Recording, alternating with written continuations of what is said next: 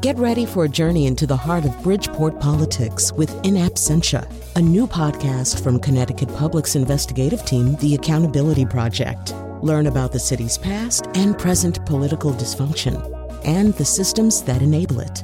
Tune in wherever you get your podcasts. Funding provided by Gregory Melville and Susan Fox and Kathleen Bromage. This is Where We Live. I'm Lucy Nalpathanchil. Coming up, we'll find out how kids in Connecticut are learning skills to help them become more mindful. We'll also hear how insurance giant Aetna is prioritizing the practice of mindfulness for its employees and its customers. But first, what's the secret to creativity in today's world where many of us are focused on advancing our careers? We live in a time where it's become harder to disconnect from work, thanks to that smartphone always nearby. How can we step away from the hustle of life to be more in tune with ourselves and, and more creative in our endeavors? Icelandic consultant Hrund Gunnsteinsdóttir had this very question. Frustrated with bureaucracy, she quit her job and decided to figure out for herself how human beings can be more intuitive and reach their creative potential. Her exploration is documented in her new film Innsæi, The Sea Within, which premiered in New York City in September. Hrund is in Connecticut as a Yale Greenberg World Fellow and joins us now. Welcome to Where We Live. Thank you very much. So, what are your uh, impressions of the United States? I'm loving it here. I'm totally loving it here. Uh, Yale is treating me really well, you know, surrounded by amazing people, and the weather is nice, relatively stable. so that's nice compared to my my country. Um, so you were a former United Nations employee. So what did you do for the UN? So I uh, first I was a program manager of of UNIFEM, which is now called UN Women, and it's the agency with the UN that uh, deals with women's rights and gender equality. And I was sent to Kosovo after the war in 2001, and I headed their uh, agency there. So dealing with reconstruction, defining democracy, building women's leadership role, creating a legal framework in order to do that, you know, in, in order to promote gender equality. And while I was there, uh, I was offered a permanent position with the UN, which means that I took a so called competitive examination, which is offered to people uh, in different count- countries of the world at each time. And about 3% of people who take that exam for two days are offered the permanent position. So that's a very rare opportunity. I moved to Geneva in 2002 and I stayed there for about two years. And in 2004, I decided to resign from a, a lifelong permanent position with the UN. It was a big decision. So take us back. So when you first um, were offered the permanent position, was this like a dream job for you to work for the UN? It was a dream job. So I graduated with a master's degree in 2000. And so it came really quickly after that. I worked in London for a human rights organization, and then I was offered this position in Kosovo shortly after that. I had two uh, goals when I graduated. I want to either work for the Red Cross or the UN, and I wanted to work in a post-conflict context. So I was, I felt really, I mean, things happened really, really fast for me. Uh, getting a position like that in Kosovo is, I think, relatively rare. So I was only 27 when I headed the, the program there. And uh, yeah, it was totally a dream job. But you said you resigned by 2004. What was what was it about the job that frustrated you? So in Kosovo, I was I was working very closely with the people that the UN was serving, you know. Um, and when I moved to Geneva, I was on track to become. It, it's similar to when you work for the foreign foreign service or something. So on track to becoming a diplomat almost. And what I encountered there was this oversized bureaucracy and hierarchy. And I felt, to put it short, I felt like I was being put into a freezer. So there's there's lots of things that happen in a work environment that's based around these things, and in, I just really felt that um, because I'd always had issues with what it was all for, and I just felt that we were serving a system instead of the system serving people on the planet. And my ideals for working for the UN haven't changed, but I just felt like this really wasn't the way to do it. Resigning from a from a job that at one time seemed like a dream, that's not an easy thing to do. How did you get to that point where you felt comfortable, well, it was time for me to let this job go and maybe explore something new? So I, you know, even if I was thinking about these things while I was working in Geneva, I didn't act on it because I was in a in a in a in a wonderful comfort zone in a sense. You know, my my paychecks arrived every month. I was living a good life, but the thought kept coming to me that you know I wanted to do something more creative. You know, I was feeling restrained, and I ended up hitting a wall, as I call it. I guess it's called the burnout today. I didn't even know that term then. And it really forced me to reconsider where I was heading in life, what I was doing, how I was doing it. And at one point, when I was just totally, you know, I had no energy, I was exhausted. I went down to the beach in the small town that I live in in Iceland. I was there for a visit. And I had this vision of myself uh, being 60 plus, and I really wasn't doing the job that I was doing in Geneva. I had traveled the world, I have met people, I had been inspired and moved by people, I was doing creative things, I was writing and doing storytelling, getting people's stories across, and I don't know, just being touched by people and touching people's lives. And I just realized that uh, my work in Geneva wasn't going to sort of bring that dream to fruition. So you wanted to learn how to be more creative, to find a, a new, um, I guess, uh, a career path where you felt more fulfilled. How did you go about doing that? Where did you start? so having taken that decision, it was not an easy one. So people around me would say, like, "What are you thinking? Like, why do you do that? You have no idea where you're going." So. In short, I was really going into the unknown, and I was I was petrified. You know, I wasn't sure if I could. How was I going to work more creatively? But slowly but surely, I just knew that I had to delve more into where my shortcomings were. And I, during this time, it was a hard time in my life. But during this time, because I'm a, I'm a big nerd, you know, I read a lot and I'm very curious and I collect a lot of information. And I realized that I consist of two rhythms. So one is the analytical and the logical one, and the other one is the creative and intuitive one. And I had totally neglected the intuitive and the creative one. So I decided to think of ways to combine the two rhythms and do a documentary film. I was going to do a PhD, but there was no PhD program that I found that I found that would enroll me without putting me into one discipline. And I didn't want to go into one discipline because the purpose of my work is really to say that we need to unbox the way we think. We need to think more in a flow. We need to make associations between different parts in order to make sense out of the big context that we live in. So a documentary was done, and it's taken six years to do. This is Where We Live. I'm Lucy Nalpathanchil. I'm speaking with Hrund Gunnsteinsdóttir, an Icelandic consultant, filmmaker, entrepreneur, and writer. She's also co-director and author of this documentary she just mentioned, Innsæið, The Sea Within. So tell me about six-year journey to create a documentary that looks at creativity and intuition. Where do you begin? Good question. So, uh, a friend of mine, Kristín Ólafsdóttir, who is the co-director of the film and the producer, so she has been a filmmaker for many, many years. And we had this kind of similar interest in intuition. And so we decided to partner up and, and do something about it. And we, you know, we I had done a lot of research about it. Uh, we wrote down names of people that we wanted to ask almost naive questions, you know, about intuition. What is it, you know? Are we connected to intuition, the world inside us? And what is this world inside us? So we mapped down names of people who could help us, people that are in science, business professors, artists, spiritual leaders, neuroscientists, different people. We traveled the world, we spoke to them, and then we also followed a school program for kids in the UK. Kids that are finding it difficult to focus in school, they're finding it diffi- difficult to establish relationship with friends. They don't feel as well as we would hope them to feel. And so we followed them. And in short, what was interesting was that we are now increasingly teaching kids to connect within in order to be able to cope and hopefully flourish.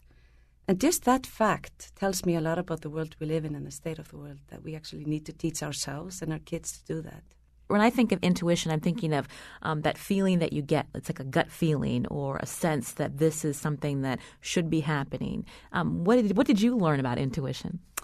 So uh, you know, I had done a lot of work, like research about before I had trying to tune in with my own intuition and, and work with it. But what surprised me in the making of the film was that how far and how advanced we are actually in mapping out what intuition is. I mean, there's so much we don't know about it. There's so much about the brain that we don't know. But after we we became able to uh, scan the brain and more and monitor more how it functions in reality, then we've begun to know more. So, I mean, I had ideas about you know we definitely need to use all our senses. We need to embody experience. We need to immerse ourselves in experience in order to build up a strong intuition.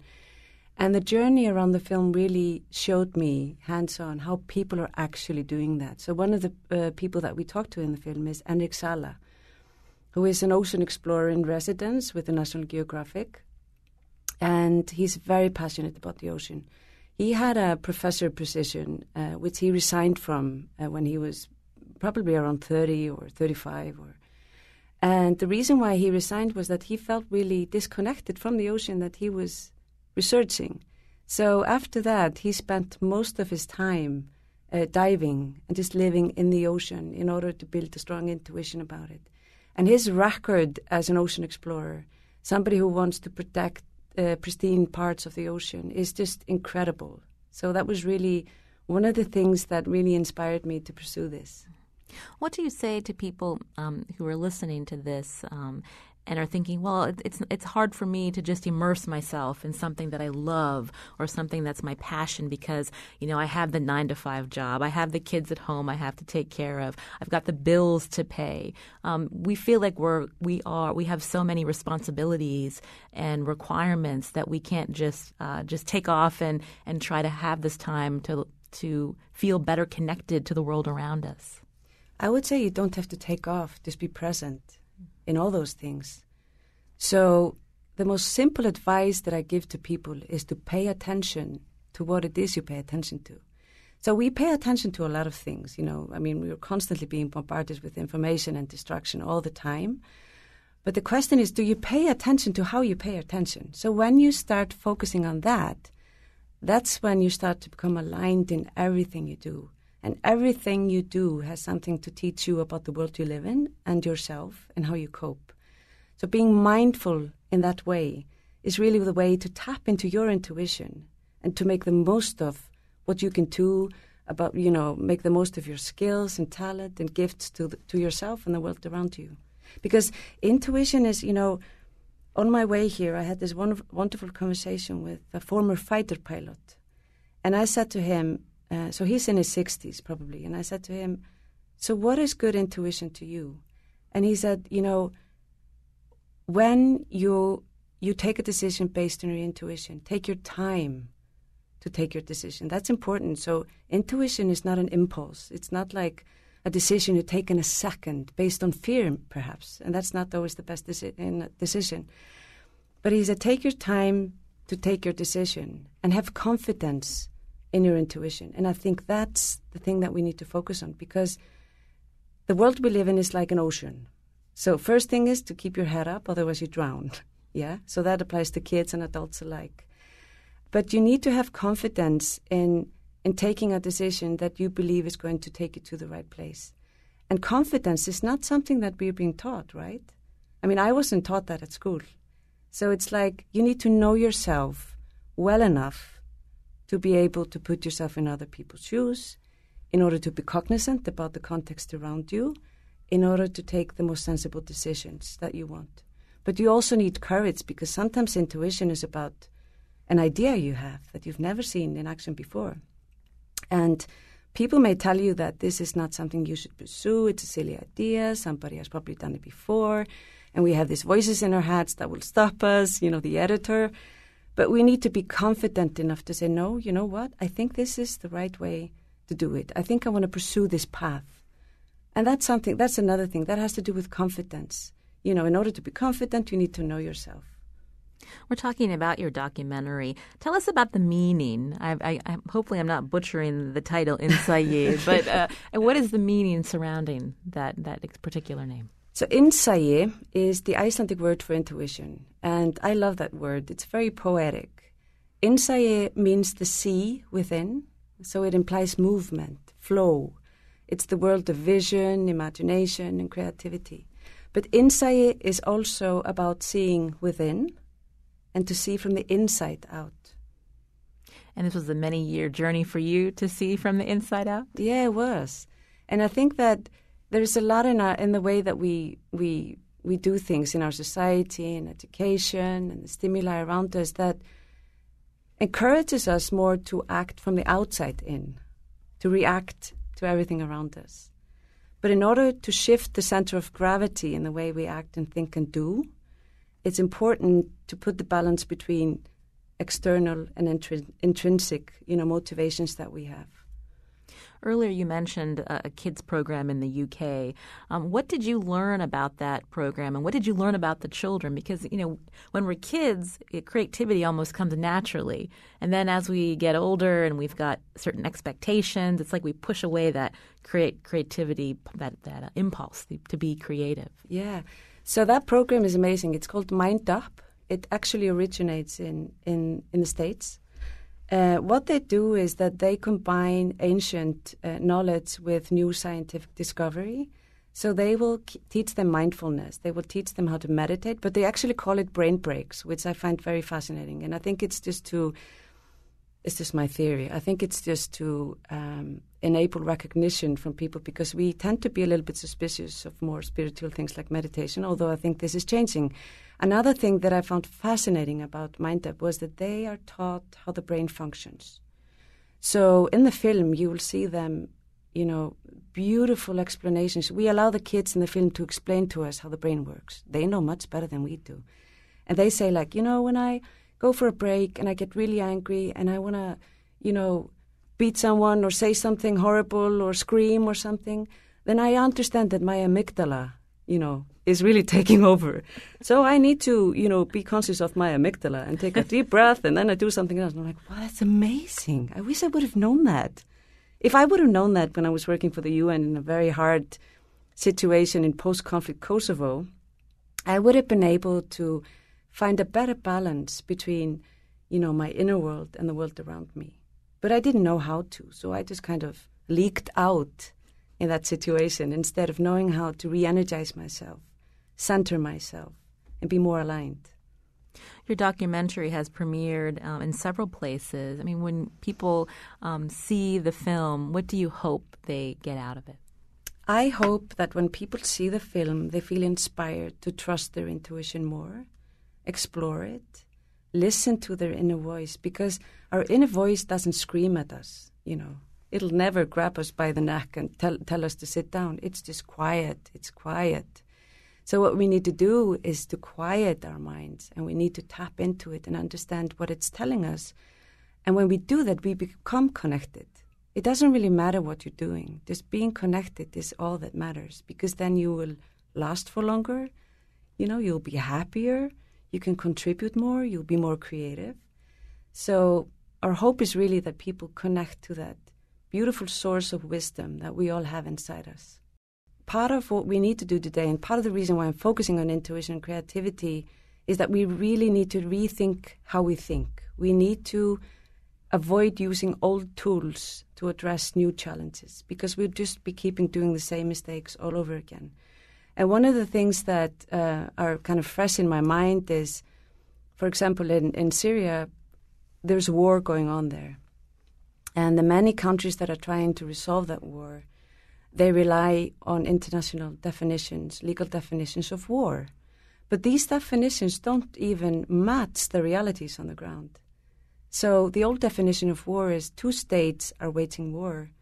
But the wars that are being waged today are often proxy wars, which means that they are between different countries and groups, armed groups, that don't even um, they don't even take place in, in the state that actually is the main perpetrator in the war. Do you know what I mean? So it's like we really need to define again what war is in order to address it uh, as it should be addressed. So that's one of the many things. And I also think that with regards to education, what are we educating our kids and ourselves for?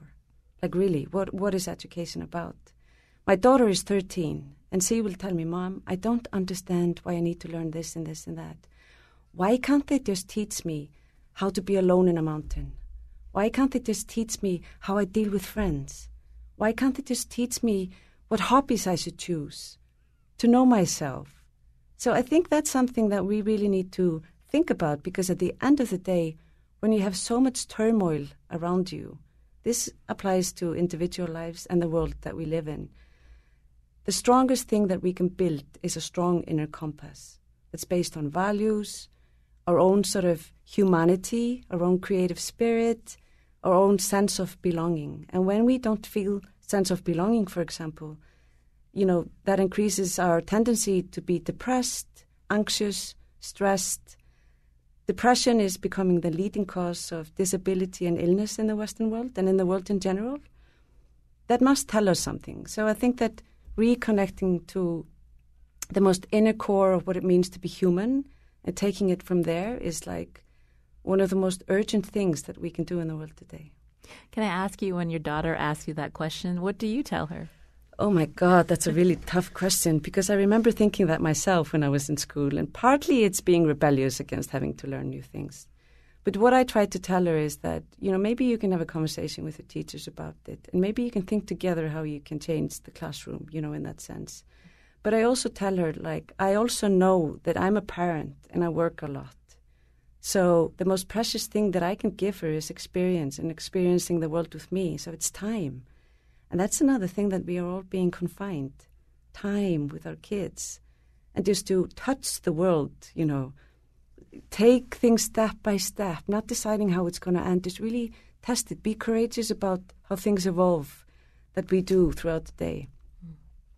That's all I can do. I'm learning, you know, but it's it's it's a balance. But I try to. I mean, when I think about my kids, I have two daughters. One is nine, and the other one is thirteen. I think about if I have something to give them as a mother, it's it's independence, self confidence, generosity, and love for life. And so I just try to use it as a compass throughout my parenting. Well, it sounds like a good approach. Yeah. I've been speaking with Hrun Gunstein Dottir, an Icelandic consultant, filmmaker, entrepreneur, and writer. She's in Connecticut as a 2016 Yale Greenberg World Fellow. She's also co director of the documentary Innsæi, The Sea Within. It explores the art of flourishing, leading, and innovating in an age of distraction and transformation. You can find out more on our website, wnpr.org slash where we live. Thanks for coming in today, Hrund. Thank you for inviting me. Coming up, we'll talk with an educator about how kids in Connecticut schools are learning to be more mindful. This is where we live.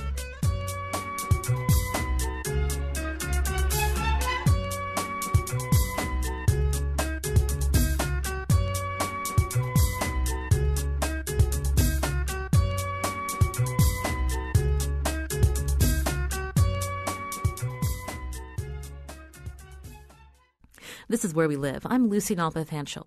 We just heard from Icelandic filmmaker Hrund Gunnsteinsdóttir, and she mentioned a school program called Mind Up. It's a program of the Hawn Foundation, which teaches young children to understand how their brain functions and how to be mindful, something we as adults rarely understand ourselves. We wanted to learn more about how Mind Up is being used in Connecticut schools. So joining us now is Jessica Grutola. She's assistant principal at the International Magnet School for Global Citizenship in South Windsor. Jessica spearheaded the introduction and implementation of the Mind Up program in her school. Jessica, welcome to the show. Thank you. I'm happy to be here. So, we know that our days are packed, and even when we're talking about students, uh, there's lots of expectations put on them by parents and schools, lots of extra tr- extracurricular activities. Um, why are kids so stressed? Is it all of these uh, expectations that are there for them? Yes, as you mentioned, those are all daily things that occur that can stress out not only children but parents. And I think that, you know, for us as models to model being a little bit more de-stressed is something that we don't think about very often. And so we ourselves when we're dealing with our children every day are actually modeling for them how to deal with these these stressful behaviors and stressful things that are occurring throughout the day. And so Mind Up actually allows us to help the students have a, a mindset of their own on why these behaviors might be happening, why these adults are acting in, in such ways throughout the day. So, how did you hear about Mind Up and what made you think this could be a program at the school that you're at? So, at the CREC International Magnet School for Global Citizenship, we have a very diverse population. We have students coming from us, 50% from Hartford, as well as 38 surrounding towns. And so we have a very diverse population. That population comes with many different stressors, many different backgrounds, and Mind Up actually allows us to gain the perspective of others and, and learn empathy for others as well. So, a couple of years ago, my former principal, principal was at a an IRA International Reading Association conference down in Miami, and she had heard about the Mind Up program. And we were building our own social skills curriculum at the time because we know how important it is for students to have social emotional curriculum in order to build those skills and how to interact with one another. And so when we got some programs, um, some pro- program booklets from Mind Up and we were looking through it, we really thought that it would help support our social emotional curriculum that we were implementing within the school. The alignment between our international baccalaureate curriculum and Mind Up was was a perfect fit. So we were thrilled to bring it to our teachers and our students. So this is something that did you get a grant for?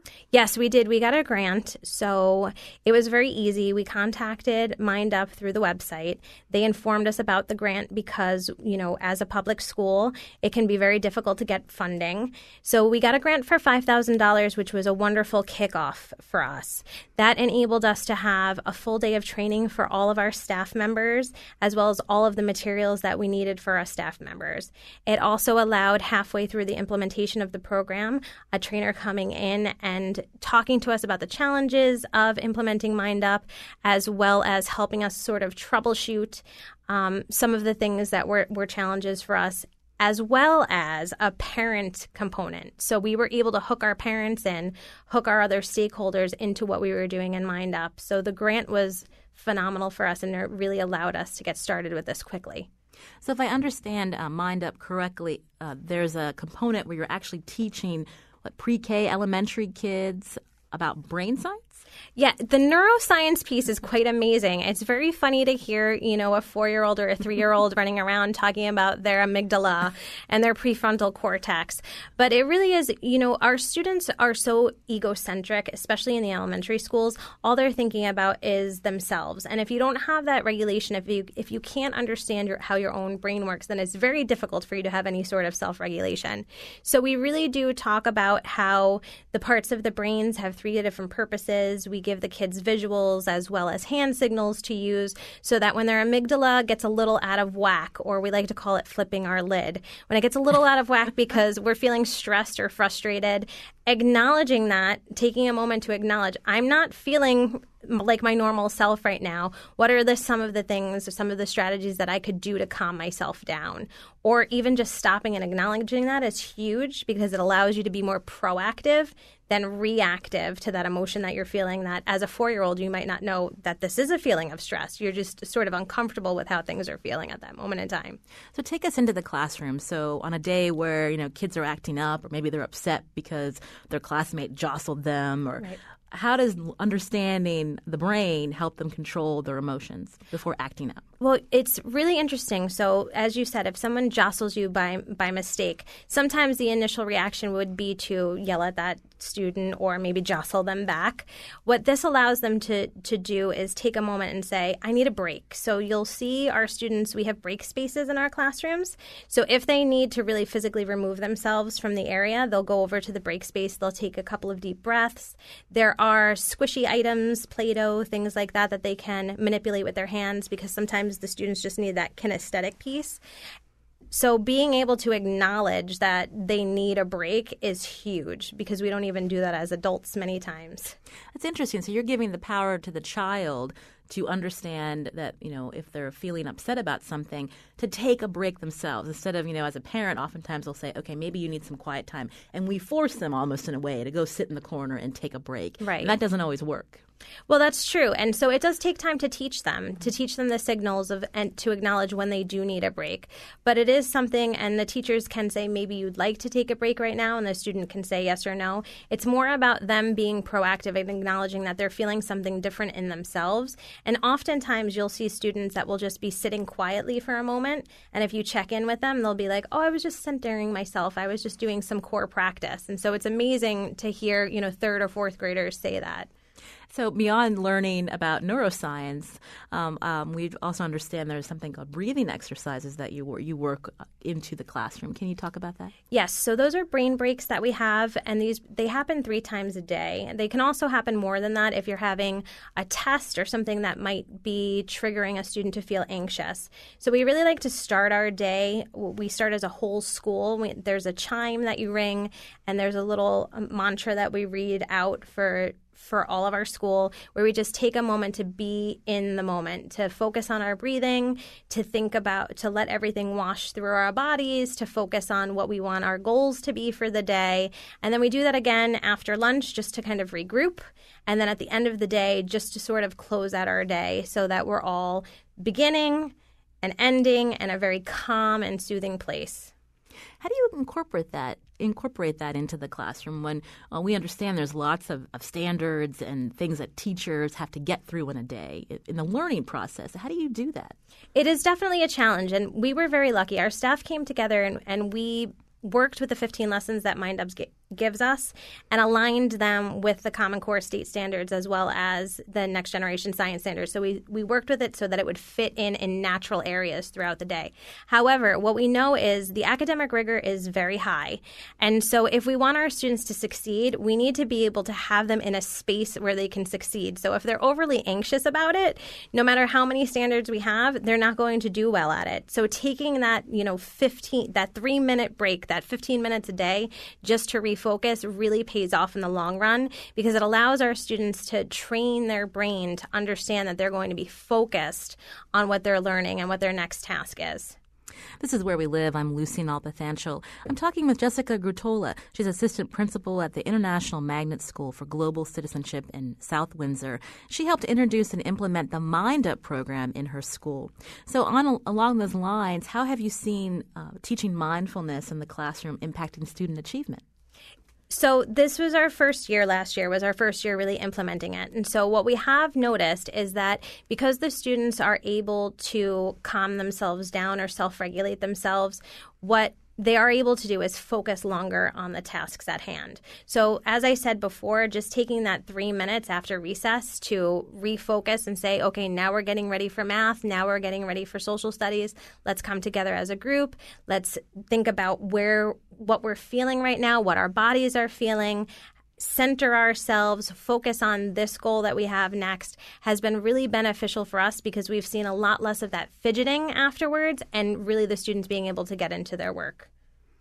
What's been the reaction from parents? Were they skeptical hearing that their four year old is going to learn about their brain and have time to breathe and center themselves?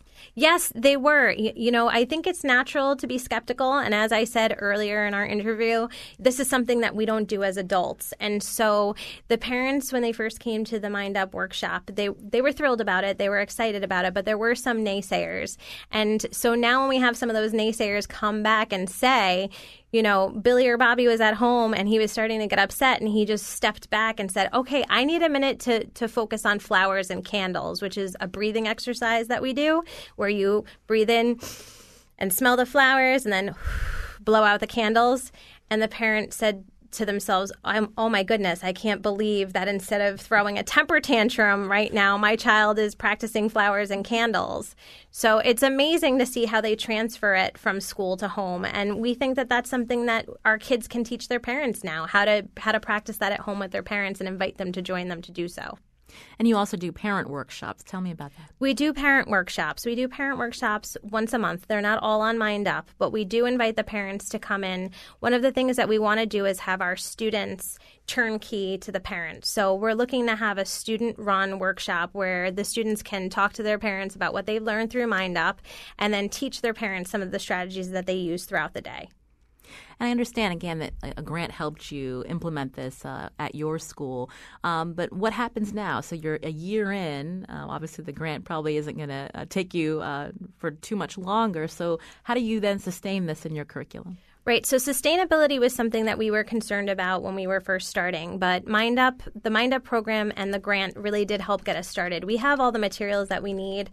We have access to the digital platform that has a lot of materials for our teachers to utilize.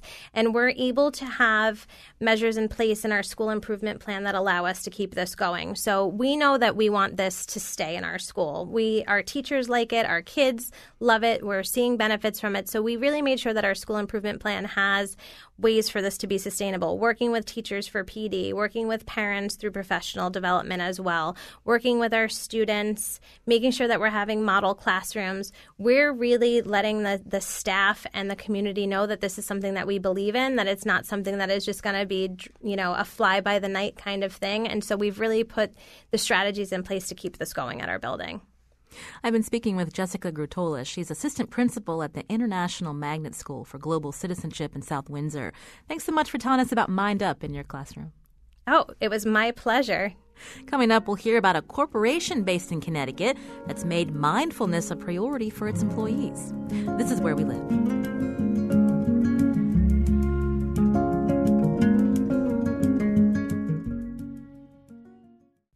This is Where We Live. I'm Lucy Nalpathanchil. Coming up Friday, thousands have stood up against the Dakota Access Pipeline Project, a controversial plan to ship crude oil from North Dakota to Illinois. On the next Where We Live, we'll get an update on the project and learn about the concerns surrounding it. We'll also check in on efforts to expand Connecticut's natural gas infrastructure with a reporter from the Hartford Courant. That's coming up tomorrow. Today, we've been talking about how many of us struggle with work life balance. Why is this a problem? Experts say living this way can hamper our ability to be creative. What can workplaces do to help us reach our potential, where we're more in tune with our lives and more creative in our ideas? You can join the conversation. Email where we live at WNPR.org or find us on Facebook and Twitter at Where We Live.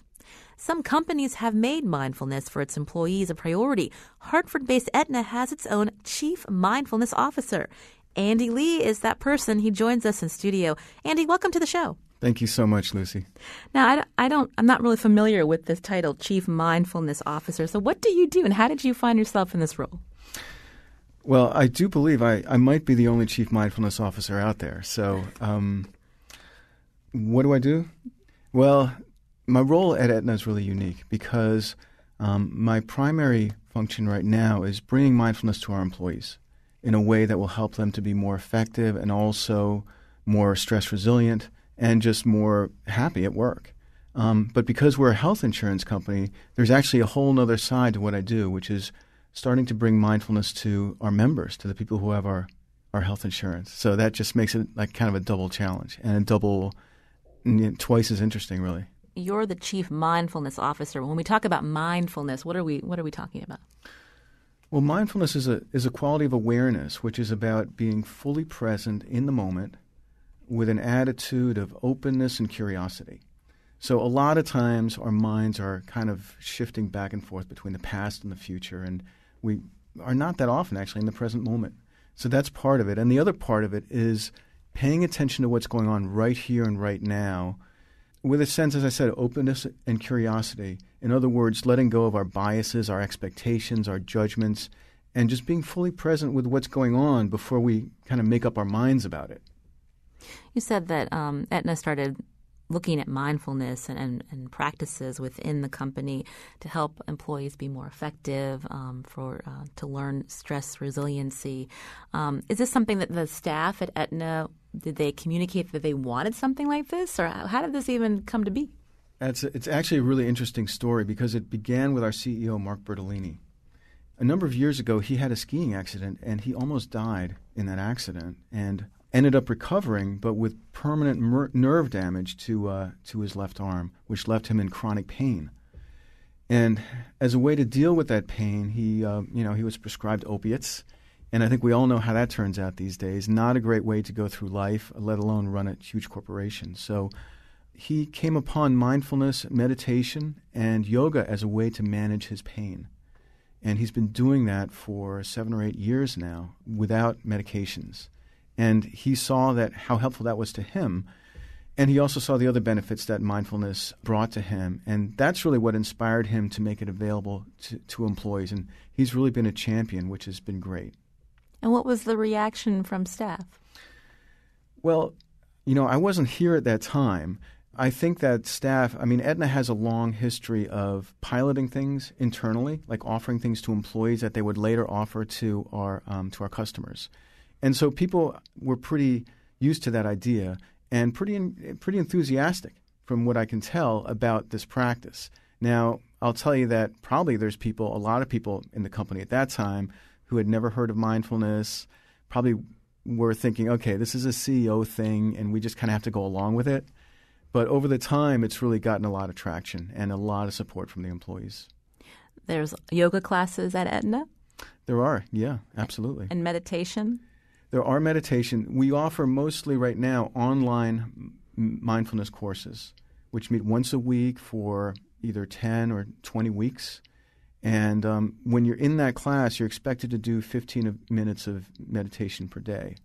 So that's one way that a lot of people have kind of gotten involved in this. But we're also working with a with an app, a mindfulness app called Headspace, piloting that internally, and trying some other things internally to give people more more opportunities to practice mindfulness and bring it into their day. Has it been difficult though to to um, have this when you know again you're a for profit company? I mean, you, you, go from what one meeting to the next. I mean, I know how it is working at a, a media organization. You're always thinking about your next show and booking up your next guest, and um, it's just one thing after the another. I mean, how do you put this into your your work culture where again you're able to still do your job and, and get the you know to be effective? You know what? It's a challenge. it's not easy because um, we are hectic. You know, we're running around all day from one meeting to the next, just as you said. However, if people stop to pay attention to really what they're doing and who's in charge of what they're doing, a lot of times people find that they have more control than they think. So they can actually decide, not always, but sometimes they can block out some time to just focus on things instead of waiting for the next meeting to, to come to them. Um, they can take 10 minutes in the morning before they get to work or when they get to work to just stop and let their mind calm down a little bit and say, okay, what do I really want to get done today? Between all the emails and the meetings, what do I really want to get done? And mindfulness helps us to strengthen our focus, to strengthen our ability to come back to what's important, and to kind of take care of our minds throughout the day. So let's talk about, um, you know, what's the point of all this? And, you know, we started the show mentioning um, because we go from one task to another, you know, it doesn't give us time to be creative. And yeah. so I'm, I'm curious about if you could talk about that link. So what happens during our day at work a lot is that we're kind of skittering along the surface of our experience. We move from one thing to the next until something else distracts us, and then we move to the next thing until we're interrupted by the next thing. And what happens is and perhaps you've had the experience that when we're working on the computer, all of a sudden we realize that we have got eight windows open, two emails half written, and are actually not getting anything done. So the only way that we can really fully engage and do our best at work or with anything is if we take the time to be fully present with it, to, to bring our full attention to it. And these days, with our devices and um, all these other distractions we have, we don't often do that. And research has shown that in order to really do your best work, to be creative, to think deeply, um, we have to do that at least part of the time without being distracted, at a time and a place when we're not being distracted, when we can really let ourselves settle in on what's going on right here and right now. And that just does not happen often, as you know, um, today at work. This is Where We Live. I'm Lucy Nalpathanchil. I'm in studio with Andy Lee. He's the Chief Mindfulness Officer at Aetna as we look at um, the practice of mindfulness and encouraging creativity, uh, not only at the workplace, but also uh, at home. You mentioned that this is something that um, you offer your employees at Aetna, but also to people who are insured through Aetna. So um, talk, talk us through about what kind of services that, that provides them. Um, right now, we do offer – the same mindfulness courses to our members um, as we do to our employees. Now, you know, participating customers, employers need to buy these programs in order to make them available to their employees. So not everybody has them, but we do make them available. Um, right now, actually, I'm working on really expanding what we are able to offer to our members. And it's going to be a work in progress. You know, I've only been here for about seven or eight months, but we do want to make more resources available such as an app, you know, things that people can, can engage in very easily where you can listen to a mindfulness practice, also training programs and other information that helps people to learn more about mindfulness and how to bring it into their day. And since uh, Aetna started uh, rolling out these uh, these programs, um, how has that influenced you know, workplace uh, corporate culture around the country? Are other companies also um, bringing this into their to their environments? It it absolutely has, and um, I think Aetna can take some credit for that because Mark Bertolini is um, he's a compelling speaker, and he's spoken about this um, publicly and with passion, as you can imagine. Um, it is part of a broader trend too. There are many large corporations who are doing this, including Ford Motor Company, General Mills, Google. You know, dozens of large corporations are looking at bringing mindfulness to their employees. As a matter of fact over 20% of all large corporations are going to be offering some type of mindfulness practice um, to their employees this year. You know, people do pay attention to what Aetna does. I know just recently in the news, um, it was reported that Aetna um, is going to be ending their very flexible work at home policy. What's the reaction, and how do these programs, you know, help them, I guess, get used to the news and, and changes within their workforce? That's a good question. Um, first of all, um, Aetna is not actually ending its flexible work from home policy. They're making some changes for specific business reasons that'll impact specific people. So, over 40% of Aetna employees work from home. So, that's not going to change anytime soon in any significant way. Um, but your broader point is well taken, which is that there's a lot of changes that impact us and at organizations, changes to our jobs, changes to how we do things, to our expectations, you know, to what's expected of us. And and what mindfulness can help us to do is to to really look at the challenges that we're facing and not add additional mental um, stories and layers of of worry and concern and projection on top of that. So mindfulness has been shown to help people deal with change more effectively because it, it's not, you know, we get to skip or turn down the volume on some of those conversations that we usually have internally about, oh, why me? Oh, this isn't fair. And, you know, I'm, I'm not saying that we shouldn't actually let our employers and let our managers know when there's something that we have concerns about. That's absolutely true. I do think that mindfulness can help us to to be constructive when we face challenges and to bounce back from challenges more effectively by being fully present in the moment and actually checking out like what is really changing and what's not changing. What am I being asked to do and what am I not being asked to do? And by staying in connection with reality and turning down the volume on those internal dialogues, those internal stories, we're able to deal with change more effectively. And then for listeners who want to learn more about just being mindful, I mean, besides uh, mentioning some of the apps that Aetna's working on, I know there's some out, um, you know, that people can download. What are some other ways for people to learn to be more mindful? Well, one great place to start is how we listen, because we listen to people all the day, all day long, and we can do that in a number of ways. We can listen to people until we uh, decide what we want to say next, and then we move from listening to waiting. And when we're waiting to speak, then we're not listening anymore. Um, so, a great mindfulness practice is when we speak to someone, really try to pay attention to not only what they're saying, but the, the, intention behind it, the body language behind it, and really opening up and letting go of our own dialogue, our own um, letting go of our own expectations about what they might be saying and why, and checking into what are they really trying to communicate, and just opening up to that. That's one. Another one that I'll share with you that's really important is this idea of multitasking. So there's this idea that we can actually, as humans, do more than one thing at once and potentially maybe be twice as productive. You know, if we uh, listen to a conference call and you know read read a paper at the same time or or uh, prepare a presentation at the same time. The fact is that multitasking doesn't work.